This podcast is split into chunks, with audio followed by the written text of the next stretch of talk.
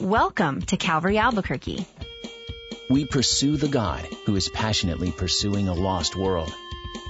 We do this with one another. Through worship, by the word, to the world.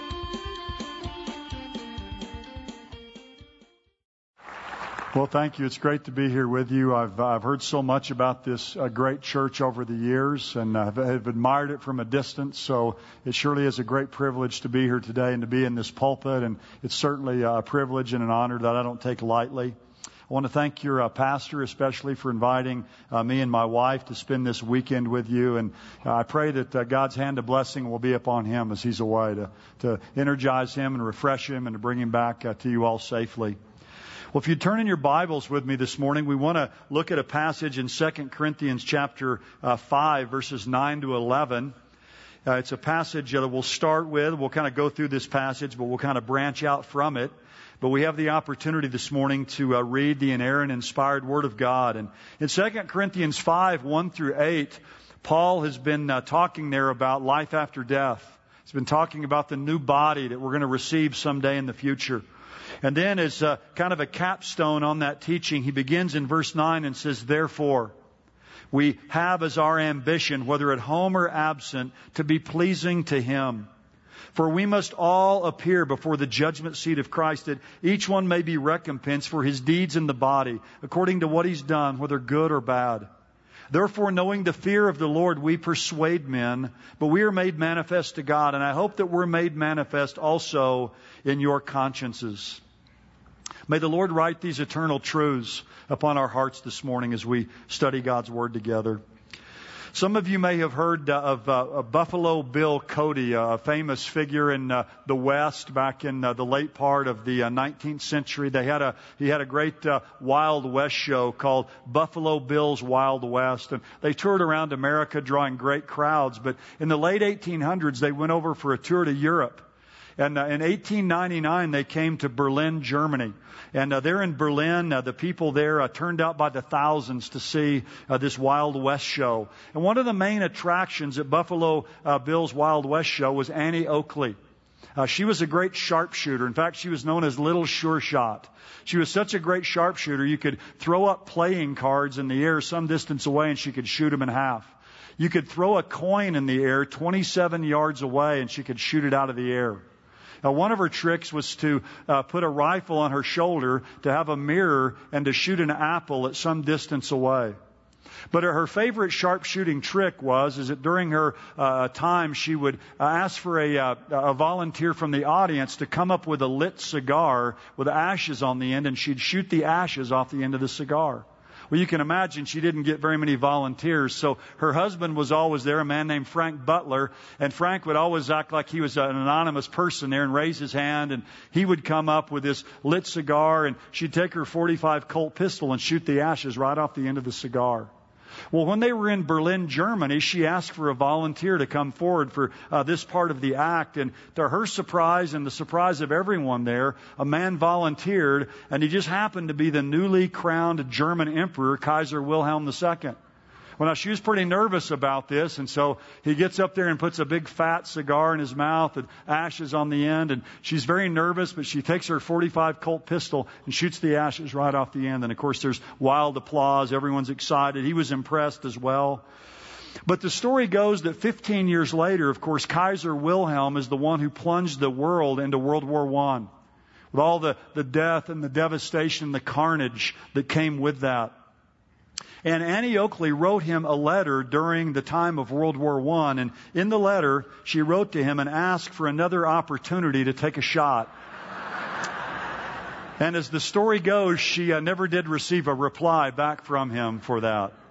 But I've thought about that story quite a bit, and it really teaches all of us a very important lesson in life. And the lesson is this you only get one shot at life.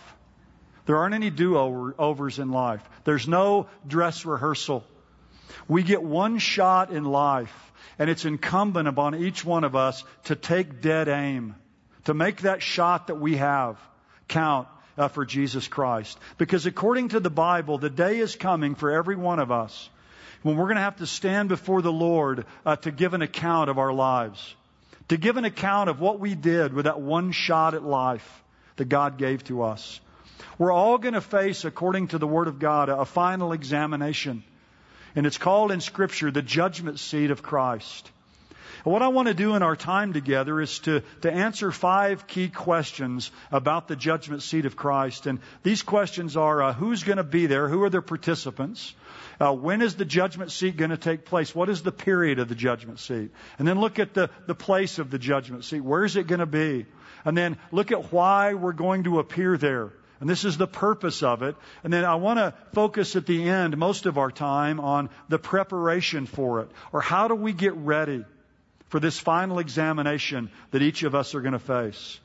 We begin here in our passage with the who or the participants. Notice in 2 Corinthians 5:10 that Paul says, "For we must all appear before the judgment seat of Christ." Now the we there includes Paul. And I think this is a judgment uh, for believers only. There's another judgment the Bible speaks of. In fact, there are several judgments, but the other main one is in Revelation chapter 20, verses 11 through 15. It's called the Great White Throne Judgment. And that judgment will be at the end of the 1,000 year reign of Jesus on the earth. And all the unbelievers of all the ages are going to appear there before the Lord uh, to be judged for their sins. It's where the lost are going to appear. Those who've rejected Christ as their Savior. And the judgment seat of Christ is not that judgment. It's a judgment that's going to occur in heaven after we've been caught up to be with the Lord. So the judgment seat of Christ is a judgment for believers. The great white throne judgment is a judgment for unbelievers. But notice here he says, for we must all appear. It's not optional. It's a necessity. We have to appear there at the judgment seat of Christ. So every person here this morning is going to appear at one of two great future judgments. You're either going to stand before the Lord at that great white throne as a lost person without Christ to be cast into the lake of fire, or you're going to stand before the judgment seat of Christ as a believer to be rewarded for the things that you've done. Now he says here we must all appear. And the, word all there, I understand this to be only church age believers. Now you say, well, what's a church age believer? Well, the church started on the day of Pentecost with the, the coming of the Spirit, the descent of the Spirit, and it's going to end at the rapture of the church. So all the believers who are saved during that age are going to be caught up at the rapture. I take it that Old Testament saints, those who who died before uh, the church age began, they're not going to be resurrected till the end of the tribulation period. Uh, you see that in uh, Daniel chapter 12, uh, verses 1 to 3. Also in 1 Thessalonians 4:16 when it talks about those who are going to be taken at the rapture, it says the dead in Christ will rise first. And Old Testament saints were not in Christ. That's a, a, unique feature of this church age where we are united with Jesus Christ by uh, the baptizing work of the Holy Spirit. So I take it that this is looking at a judgment for believers during this church age. Now notice here, no one is exempt. Paul says, we must all appear. And then he switches from the plural to the singular. And he says that each one may be recompensed for his deeds in the body according to what he has done, whether good or bad. So it's going to be individual. In uh, Romans 14:10 Paul says for we must all stand before the judgment seat of God so that each one shall give an account of himself to God. So we're going to have to sing solo before God someday. It's not like being in a choir where you got a whole bunch of people that can drown out your bad voice. You're going to have to sing solo before God. Each one of us is going to have to give an account to God for what we did with that one shot at life that He gave to us. Now, the next thing we see here is the place of this judgment. He says, we must all appear before the judgment seat of Christ. The place of this judgment is the judgment seat, or uh, the Greek word there is the word bema the Bema seat of Christ. And a Bema back in that day was a, a step or a raised platform. It was a tribunal where you had to have steps to ascend uh, to that place. And so really this platform I'm standing on right now is a Bema. It's a, it's a raised platform. You, you have to come up steps to get here. And every major Greek and Roman city had a bema in the marketplace. And this is a, a picture that I took of the, the bema seat in uh, the agora or the marketplace of ancient Corinth. You can see it back there in the background a bit. And then here's a close up of it. That's the Acrocorinth in the, the background where the temple of Aphrodite was and all that's about 2,000 uh, feet high there. But according to Acts 18:12, Paul stood in front of that judgment seat. So when you go there to Corinth today and stand there, Paul was actually there at one time. But you see, when Paul tells the believers at Corinth, you're going to have to stand before the Bema seat of Christ, that's something they could relate to. They saw a judgment seat or a Bema seat down in their marketplace every day. And it's called here the judgment seat of Christ because Christ will be the judge there. In John 5:22 Jesus says, "For not even the Father judges anyone, but he's given all judgment to the Son." So we'll be judged at the Bema seat of Christ by uh, our Lord himself. Now the third question about the judgment seat is when is it going to happen? What's the period of it? We won't turn there, but in, in 1 Corinthians 4 5, it says this. When the Lord comes, when the Lord comes, I take this as referring to the rapture. When the Lord comes, He's going to bring to light the things hidden in the darkness. And He's going to disclose the motives of men's hearts. So it's when the Lord comes that this judgment's going to take place. So my view is that one of these days the rapture is going to take place and the, the, the, believers who are alive are going to be caught up to heaven. I like to say we're going to get an airlift and a facelift at the same time. I mean, we're going to go up and be changed in a moment in the twinkling of an eye. And those who've died, their bodies are going to be raised and rejoined with their perfected spirits. So we caught up to meet the Lord. And during that time, the tribulation period, the seven year tribulation is going to be raging on the earth. So we're going to be caught up at the rapture. The tribulation will be going on on earth, and we will be in heaven, and it will be the judgment of believers there uh, for their works. That's where I see this judgment seat taking place. So the first order of business after we get caught up to be with the Lord is going to be for us to stand before Him, to give an account for what we did with that one shot at life that He gave to us. In uh, Revelation 22:12, uh, some of the last words of Jesus, He said this: "Behold, I'm coming quickly, and my reward is with me to give to every man according to what he's done." So says, "Look, I'm going to come back." And the first thing that's going to happen is the rewards are going to be given. Everyone's going to be called to account. So the participants in this judgment are every church age believer. The place of it is in heaven at the judgment seat of Christ. The period of it is right after uh, the rapture. Now, that brings us to the fourth question. Why is there going to be a judgment seat? Now, before we look at what the judgment seat, the purpose of it is, let's say what the purpose is not. The judgment seat or the Bema seat is not to determine if we get into heaven or not. The issue at the judgment seat is not going to be where you're spending eternity, but how you will spend eternity. See, the issue at the judgment seat is not our salvation, but its rewards. And we need to keep these things very clear and distinct in our minds. Salvation, our salvation is based on the work of Christ for us. Our rewards are based on our works for Jesus Christ after we've trusted in Him. And we can't get those things mixed together. You know, it, it's tragic. Most people you go ask, do you think you're going to go to heaven? If they say yes, and you say why, they say what? Because I'm a good person, right? I've done some good things. So the good outweighs the bad. That's the wrong answer according to the Bible. In Ephesians 2, 8 and 9 it says, For by grace you've been saved through faith, and that not of yourselves. It is the gift of God, not of works, lest anyone should boast. In Romans 4 5, Paul said, It's not to the one who works, but him who believes that God justifies uh, the ungodly.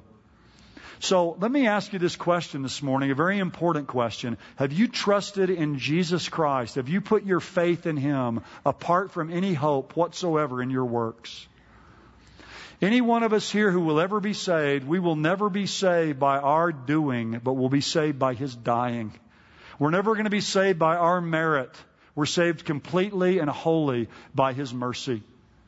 If you've never seen how bankrupt you are before God, then this morning may God impress that upon you.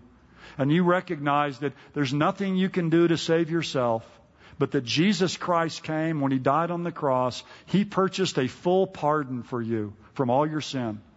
And all you have to do is to take it. Amen. So if you've never done that, the Bible says, whoever calls upon the name of the Lord shall be saved. And at the end of the service, there's going to be some pastors down front here that would love to talk with you about that. If you want to come forward and to talk with them about uh, your salvation, your need for Jesus Christ as your Savior. So the purpose of this judgment is not to see if we get into heaven. That was decided when we trusted Christ. So you say, well, what is the purpose of the judgment seat? Well, notice here in verse 10, the middle of the verse, he says, that, or in order that, here's the purpose, that each one may be recompensed for his deeds in the body according to what he's done, whether good or bad. So the purpose of the judgment seat is for each one of us to be reviewed and to be rewarded. For our service and our ministry to Christ to be evaluated. To receive, here it says a recompense, or to receive what's due. So it's an evaluation of our life as a believer to determine the rewards we're going to receive. Now, the difficulty with this verse is that last phrase. It says, according to what he's done, whether good or bad. Now, the good stuff, we all know what that is. That's the good things we've done for the Lord. But what's the bad here that's going to be brought up? There's a word in Greek for bad that means evil. That's not the word that's used here.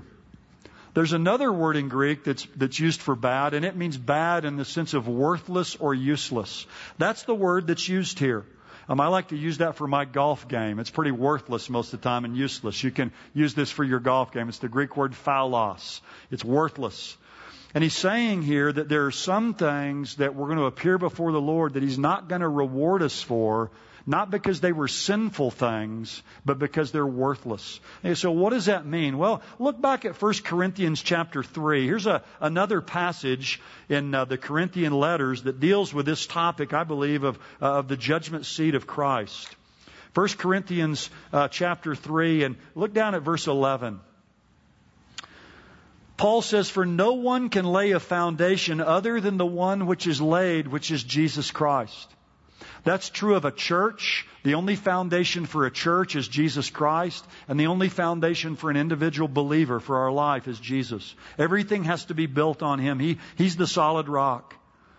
But he says, now if any man builds upon the foundation with gold, silver, precious stones, wood, hay, straw. So look, there's different kind of material you can choose to build with. Each man's work will become evident, for the day will show it, because it's to be revealed with fire. And the fire itself will test the quality of each man's work. Notice not the quantity of it, but the quality of it. If any man's work which he's built upon it remains, he will receive a reward.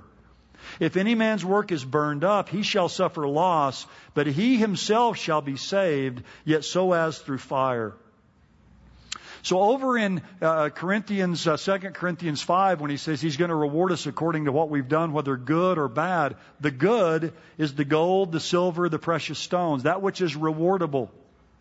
The bad is the wood, the hay, and the straw, or that which is unrewardable. And it says here that the unrewardable stuff is going to be burned up. Now, notice we aren't burned up, but our deeds are. He will suffer loss, but he himself will be saved, yet so as through fire. Old J. Vernon McGee, one of my favorite old preachers, he used to say, at the judgment seat of Christ, many of us are going to smell like we were bought at a fire sale. I mean, we're going to make it through, though, it says. Uh, we're going to make it through the judgment, but uh, because sins aren't going to be an issue there. But we're going to suffer the loss of these things. Now, here's an important thing again to remember. At the judgment seat of Christ, our sins are not going to be brought up there. I used to have this idea when I was a little boy that you're going to appear there and everybody's going to be there and like on a big screen like over here. God's going to put up every bad thing you ever did and every sordid thought you ever had. I mean, it was just the most terrifying thing you can imagine. But Jesus paid for our sins. They're not going to be brought up. In John 5:24, Jesus said, "Truly, truly I say to you, he who hears my words and believes him who sent me has eternal life and shall not come into judgment, but they pass from death to life." Our sins have been paid for. In uh, Romans 8 1, it says, There's therefore now no condemnation to those who are in Christ Jesus. So we're not going to have condemnation for our sins, but evaluation of our service. I love that old song, It Is Well With My Soul. There's that one verse of the song that says this My sin, oh, the bliss of this glorious thought. My sin, not in part but the whole, is nailed to the cross, and I bear it no more. Praise the Lord, praise the Lord, oh my soul. What a beautiful thought that is. Our, our sins have been nailed to the cross. We're not going to face judgment for our sins. But if these bad things that are going to be brought up at the judgment seat aren't sins, then what are they? Well, I like to call them bad good works. Now, I know that's kind of an oxymoron, but they're things that we did for the Lord, but they're bad because the motive wasn't right. You see, God doesn't just look at what we do, but God looks at why we do it. God knows why we do what we do. So there, there are things that we did for Him, but we did them with the wrong reward, with, with the wrong motive. In 1 Corinthians 4 5, again, that verse I quoted earlier, says, When the Lord comes, He's going to bring to light the things hidden in the darkness, and He's going to disclose the motives of men's hearts. God's going to disclose why we did what we did. It's a story I like about a group of children that were lined up in a, the, the lunch line in a cafeteria at a Catholic elementary school. And at the beginning of the line, as they were going through, there was a, a, a, pile of apples there, and one of the nuns had placed a sign there that said, Take only one, and remember, God is watching. So they went through the line there, and then when they got to the end, there was a big pile of chocolate chip cookies, and one of the students had written a sign and put it there, and it says, Take all you want, God's watching the apples. now, God's watching the apples and the cookies, isn't He? Uh, the Bible tells us God knows everything. God's omniscient. And here's a very sobering thought for you to think about and for me as well. God not only sees to us, God sees through us. God knows why we do what we do. God knows our motives. Now you might be thinking at this point in this sermon, well, I'm doomed. I'll get into heaven, but I'm not going to get any reward when I get there. Well, look, I understand what you're feeling because at my best, I can't think of anything that I do without some of Mark Hitchcock in it, without, uh, with, with 100% pure motives. I mean, maybe there's some things I do now and then that I just do so quickly, I don't have time to think about it, that I may do with 100% pure motives. But we're such fallen, depraved creatures, we get ourselves all mixed up, it seems to me, like in about everything we do. But I'm convinced for you and for me, any reward we receive when we get to heaven is going to be purely by the grace of God. But God is going to reward us. And in 1 Corinthians 4 5, it's that verse I've quoted a couple of times. The very last phrase says this, though. Then each man's praise will come to him from God. And I love that statement because, again, it's in the singular. Each person's praise is going to come from God. And I think that means God is going to find something in the life of every believer to reward and to praise us for. And this boggles my mind to think that the Lord of the ages, the creator of the universe, the shepherd of the stars is going to praise me someday in heaven and give me reward. Now that boggles the mind to think that. But that's what it says. Each man's praise will come to him uh, from God. But the key idea here really is this. The person you are today is going to determine the rewards you receive tomorrow. The Bible tells us this is training time for reigning time. It's training time now for that time will reign uh, with Him. Your life here and now and my life here and now will impact our life and our existence for all of eternity. It matters greatly what we do with that one shot that God gives to us. Now, we've answered four questions so far. Who's going to be at the judgment seat? Church age believers. When's it going to happen? It's going to happen after the rapture in heaven. Where's it going to happen? At that judgment seat of Christ, there in heaven. And we've seen the why of this judgment. It's to review and to reward uh, our lives. The final issue now I want to focus in on is how do we get ready for that day? I call this uh, the preparation. How do we get prepared for that coming day? Let's pretend like this is a large classroom and it's Friday afternoon and you know people's minds are wandering. They're thinking about all kinds of things. And finally, that suddenly the teacher says, you know, our, our final exam is going to be on Monday morning and you're going to face the final examination. But I'll tell you what I'm going to do. I'm going to give you all the test questions ahead of time for the weekend. man, you just hit the bonanza, right? I mean, you pull out your pen, and if you're a halfway decent student at all, you write all those things down so you can save time over the weekend and so you can cram and so you can do well on the test. We know God has scheduled a final exam for each one of us. It's not a pop quiz. God scheduled it. We know it's coming. But God has graciously given us the test questions ahead of time. Now, what I want to do in the time we have left here this morning is give you 12 of the test questions that God is going to use to evaluate us and review us and reward us. Now, we're not going to have time to, to spend a, lengthy period on each one of these, but you might write these down as we go through them and the verses there and go back to study these because one of these days you're going to stand before the Lord at that final exam and these are the things that He's going to review your life for. So let's look at each one of these. We'll go through them rather quickly. The first one is how we treat other believers. How we treat other believers. In Hebrews 6:10 it says this: For God is not unjust so as to forget your work and the love which you've shown toward his name in having ministered and still ministering to the saints. Saying, look, God's going to remember what you've done for God's people and for one another. How we treat one another in the body of Christ is going to be one of the things God is going to review us for. Are we kind and are we gracious and are we loving and forgiving toward one another? That's what God is going to review us for. I, I, like the old poem I heard years ago. It says, To live above with saints we love, oh yes, that will be glory. But to live below with the saints we know, well, now that's a different story. And you know, all of us uh, can be cantankerous and hard to get along with sometimes, but what I always ask is, I hope that other people will be gracious to me and kind to me when I fail and when I'm hard to get along with. And I want to try to return that to them. But God's going to judge us for how we treated other believers. A second thing that God is going to examine our lives for is how we employ our God given talents and abilities and opportunities.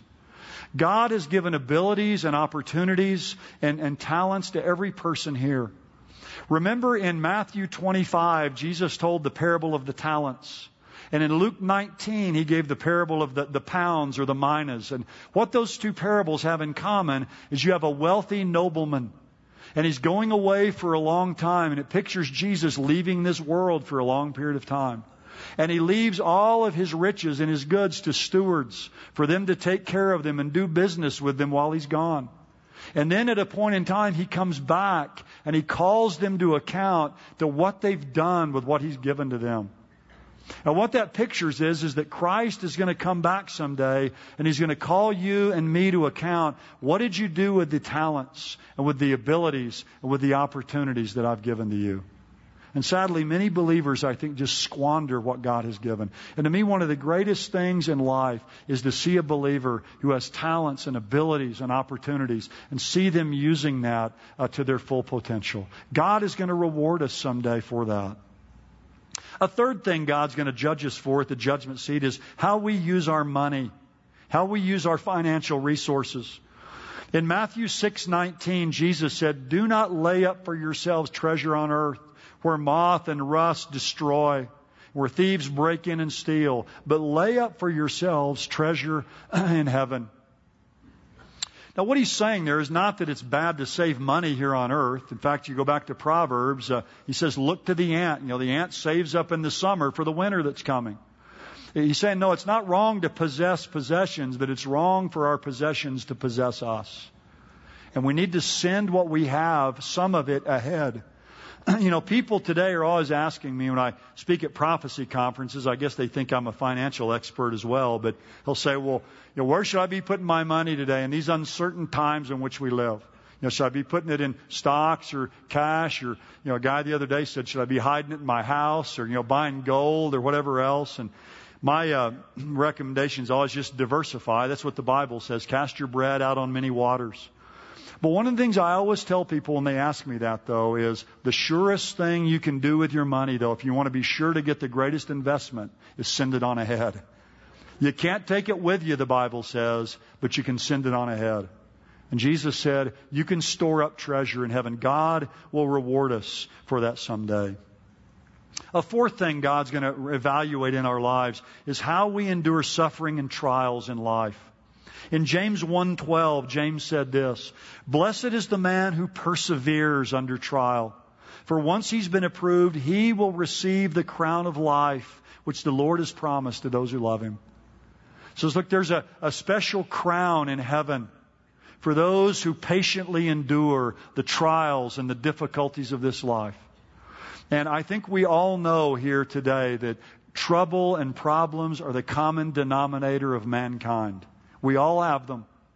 We walk into a church and see people coming in, and you think, boy, those people look how good they look. They don't have the problems I have. Everybody's got problems. Everybody has struggles in life. And Christ is going to evaluate did we patiently endure? Did we persevere under those trials by His grace? And there's a reward for that in heaven. The fifth thing God's going to reward us for is how we spend our time. How we spend our time. Every one of us get 168 hours a week. That's how much time we get. And while theoretically, if you lose money, you can always try to go get some more money. But when time's gone, it's gone. God's going to call us to account for what we did with our time. In Psalm 90, it's the oldest psalm. It was written by Moses. The, the psalmist there said, Moses said, Teach us to number our days so that we can present before you a heart of wisdom. We need to count our days, the Bible tells us, so we can make our days count. We need to count our days. In fact, Hebrews 5 or uh, Ephesians 5:16 says redeeming the time, redeem the time, buy up the opportunities because the days are evil. There's a story I love I read years ago about a great Scottish preacher named Thomas Chalmers. Uh, earlier in his life, he'd squandered a great deal of his time. He was very frivolous in his life and his ministry. But later on, he was deeply convicted of that and uh, became one of the leading uh, uh pastors in Scotland and a man that was greatly used of God. And someone later in his life asked him about those wasted years of his early life. And he, he made a statement that I love. I've never forgotten it. He says, I had forgotten in my earlier life two magnitudes. I thought not of the littleness of time, and I recklessly thought not of the greatness of eternity. Those are two great magnitudes we need to keep in mind. The littleness of time and I'll tell you, the older I get, the faster the time seems to go. Life is short. It's pictured in the Bible like a vapor that just comes and goes away, a mist, a, a, flower that comes forth in the morning and withers in the noonday sun. The littleness of time and the greatness of eternity. Two great magnitudes that should grip our lives as we think about how we use our time. The sixth thing God's going to review us for is how we run the particular race that God has given to us. God has given you a race to run, and God is going to evaluate you on how you ran it. In, in 1 Corinthians 9:24, Paul says, "Those who run in a race all run, but only one receives the prize. Run in such a way that you may win. Run to win the prize." God has given you a lane to run in. He doesn't want you running over in somebody else's lane and trying to do what they're doing. He's given you a lane. He's given you abilities and talents. And God wants you to stay in that lane, keep your eyes fixed on Jesus Christ, and run your race to the glory of God. And you see, I don't have to run your race. And you don't have to run my race. And to me, that ought to free us all up. We don't have to, to try to be somebody else or do what someone else is doing. We run the race that God's given us to run. And we're going to be called to account. How did we run that race that God called us to run?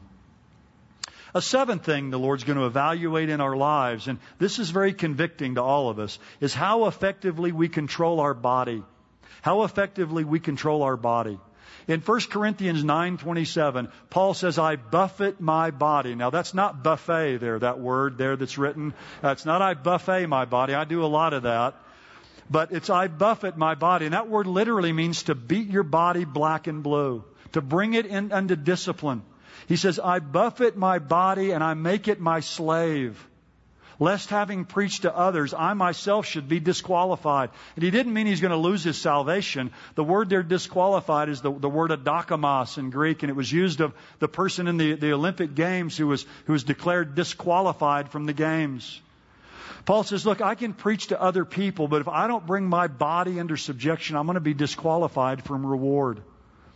And look, in our culture where uh, the, the sexual revolution has taken place and we're just literally inundated with sexual images constantly, the appetites of our body have to be brought under control. The, the sexual immorality that's out there, uh, the, the pornography that's out there. May God help especially the younger people who are here to understand the seriousness of this. It talks about the, the appetites of our body. It talks about our appetite for food as well. We're to bring our body into subjection so that we can receive reward. The eighth thing that we see here is how many souls we witness to and win for Christ. In, in 1 Thessalonians 2.19, Paul says, For who is our hope or joy or crown of rejoicing? Is it not even you in the presence of our Lord Jesus at his coming? He tells the Thessalonians, he says, one of these days when I stand before the Lord, you all are going to be there and you're going to be my reward in heaven. Because he'd shared the gospel with them and they'd come to faith in Christ. Now, not every one of us here are evangelists. In fact, probably most of us aren't. We don't have the gift of evangelism. But every one of us can witness to Christ with our lips and with our lives. And my, my favorite definition I've ever read of evangelism is it's one beggar telling another beggar where to find bread. Isn't that beautiful? You know, we're, we're beggars. We have nothing to offer to God but our sin. But we, when we come to Christ, we found the bread of life. And we find him, we just go and tell another beggar out there, I found the bread of life. Let me tell you about him and how he satisfied my soul. How many souls we witness to and win for Christ? God's going to evaluate us on that. Number nine is how much the doctrine of the rapture means to us. In uh, 2 Timothy 4 8, right at the end of his life, Paul's just probably a few weeks from death. He says this In the future, there's laid up for me the crown of righteousness, which the Lord, the righteous judge, is going to give to me on that day. But then he says, But not to me only, but all those who've loved his appearing. He's saying if you, if you, if you look for the rapture and believe Christ could come at any moment and you're living a righteous life in view of that, God is going to give you the crown of righteousness someday when you get to heaven. For those who love His appearing and live in view of that. The tenth thing the Lord's going to judge us for, and this is a sobering one, is how humble we are. How humble we are. What did Jesus say in Matthew 18 verse 4? He says, Whoever humbles himself as this little child, he is the greatest in the kingdom of heaven. In God's economy, the way up is down. In God's economy, down is up and up is down. It's when we humble ourselves that we become great in God's economy. And you know that to humble yourself doesn't mean you go around every day thinking about how bad you are. No, it's not thinking about yourself at all. It's being captured every day with the, the grandeur and the majesty and the greatness and the infinity of God. And thinking about how you didn't deserve your salvation. In fact, you deserve the opposite. God came in His grace and He saved you. As we think about those things, it's just natural in our lives that we become humble and realize who we really are before the greatness of God. Remember Martin Luther's great quote? He said, God made everything there is out of nothing. And if we become nothing, God can make something out of us. we become nothing, God can make something out of us, and He will reward that someday. Well, number 11 of what God will evaluate us for is how faithful we are in our job, our vocation. Colossians 3:22 says whatever you do do your work heartily as for the Lord rather than for men knowing that from the Lord you'll receive the reward of the inheritance it is the Lord Christ whom you serve how you do your job, whatever it is, or your vocation, God is going to reward you for that if you've done it heartily as unto the Lord. It's a great old story I love about H.A. Ironside, the great pastor from the Moody Memorial Church. And when he was a young man, he worked for a man who was a cobbler. He, he made and repaired shoes. And he made H.A. Ironside sit in there hour after hour every day pounding these pieces of leather to get all the water out of them so they'd be totally dry, so they would make good soles for shoes. And Ironside knew that there was other cobblers in town that didn't do this process. And so one day he asked old Dan McKay, says, why do we go through this process? These other guys don't do it. And here's what uh, Dan McKay told this young H.A. Ironside. He says, I don't cobble shoes just for the money I get from my customers. I'm doing this for the glory of God. I expect to see every shoe I ever repaired in a big pile at the judgment seat of Christ. That's a great way to look at life, isn't it?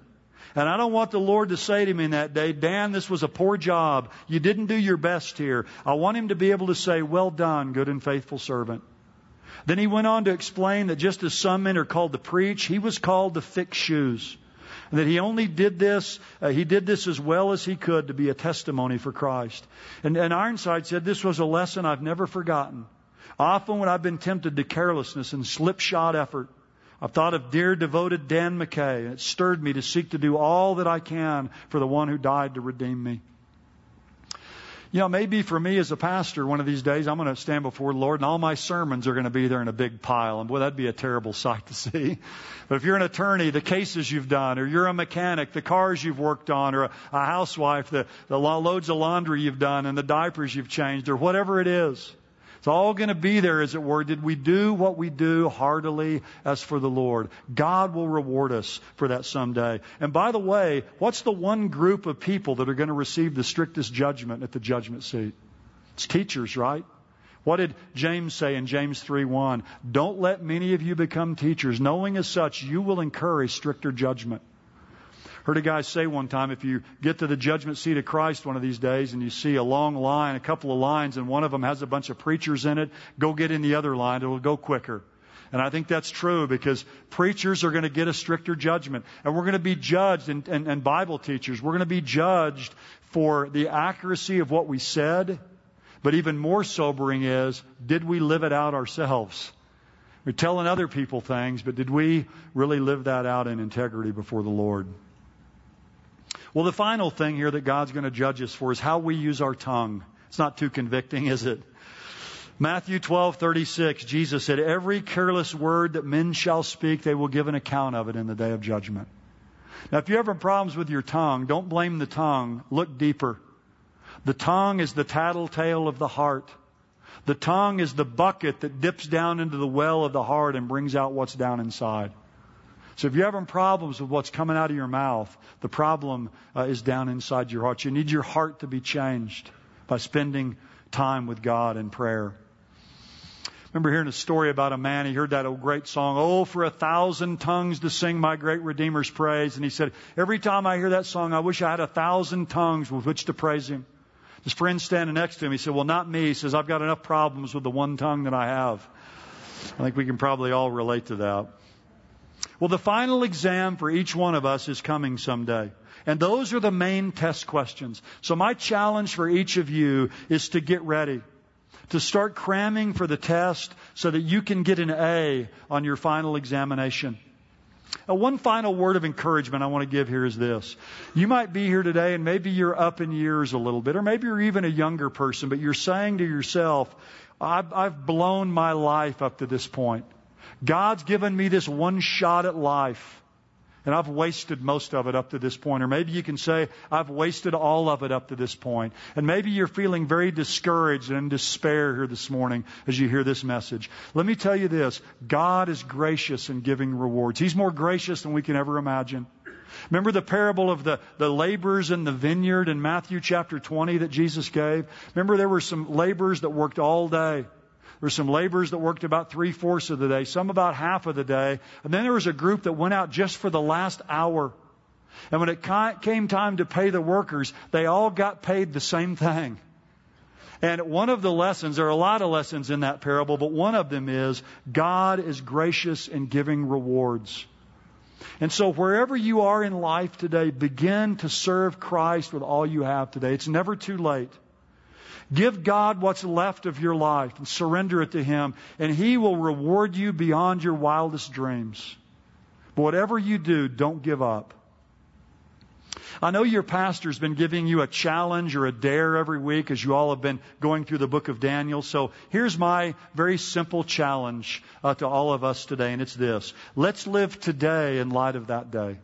Let's live today. Let's live this day in light of that coming day, that coming day when we're going to stand before the Lord for our final examination, that day when we're going to be called to account for what we did with this one shot that God gave to us. Let's live today in light of that day. So that when we stand before the Lord, we can hear those greatest of words that can ever fall upon human ears. Well done, thou good and faithful servant. Amen. Well, let's pray together. Let's look to the Lord in prayer as we close. Our Father, we come before you now. We thank you that our salvation is not based on what we've done, but it's based on what Christ has done for us. That it's based solely on that finished work of Jesus Christ upon the cross. And Father, if I pray if there's anyone here who's never accepted Christ, that right now, right where they sit, they might call upon the name of the Lord and be saved. But Father, we thank you for the unspeakable privilege we have to serve the Lord Jesus Christ with our good works. And I pray that the ambition and the aim of everyone here would be to please you. That we wouldn't waste that one shot at life that you give to us, but that we would take dead aim in our lives. We'd use that one shot you've given to us to bring glory to your great name. May we live today in light of that day as we await the coming of our Lord Jesus Christ. We ask these things in His precious name. Amen. What binds us together is devotion to worshiping our Heavenly Father, dedication to studying His Word, and determination to proclaim our eternal hope in Jesus Christ. For more teachings from Calvary Albuquerque and Skip Heitzig, visit calvaryabq.org.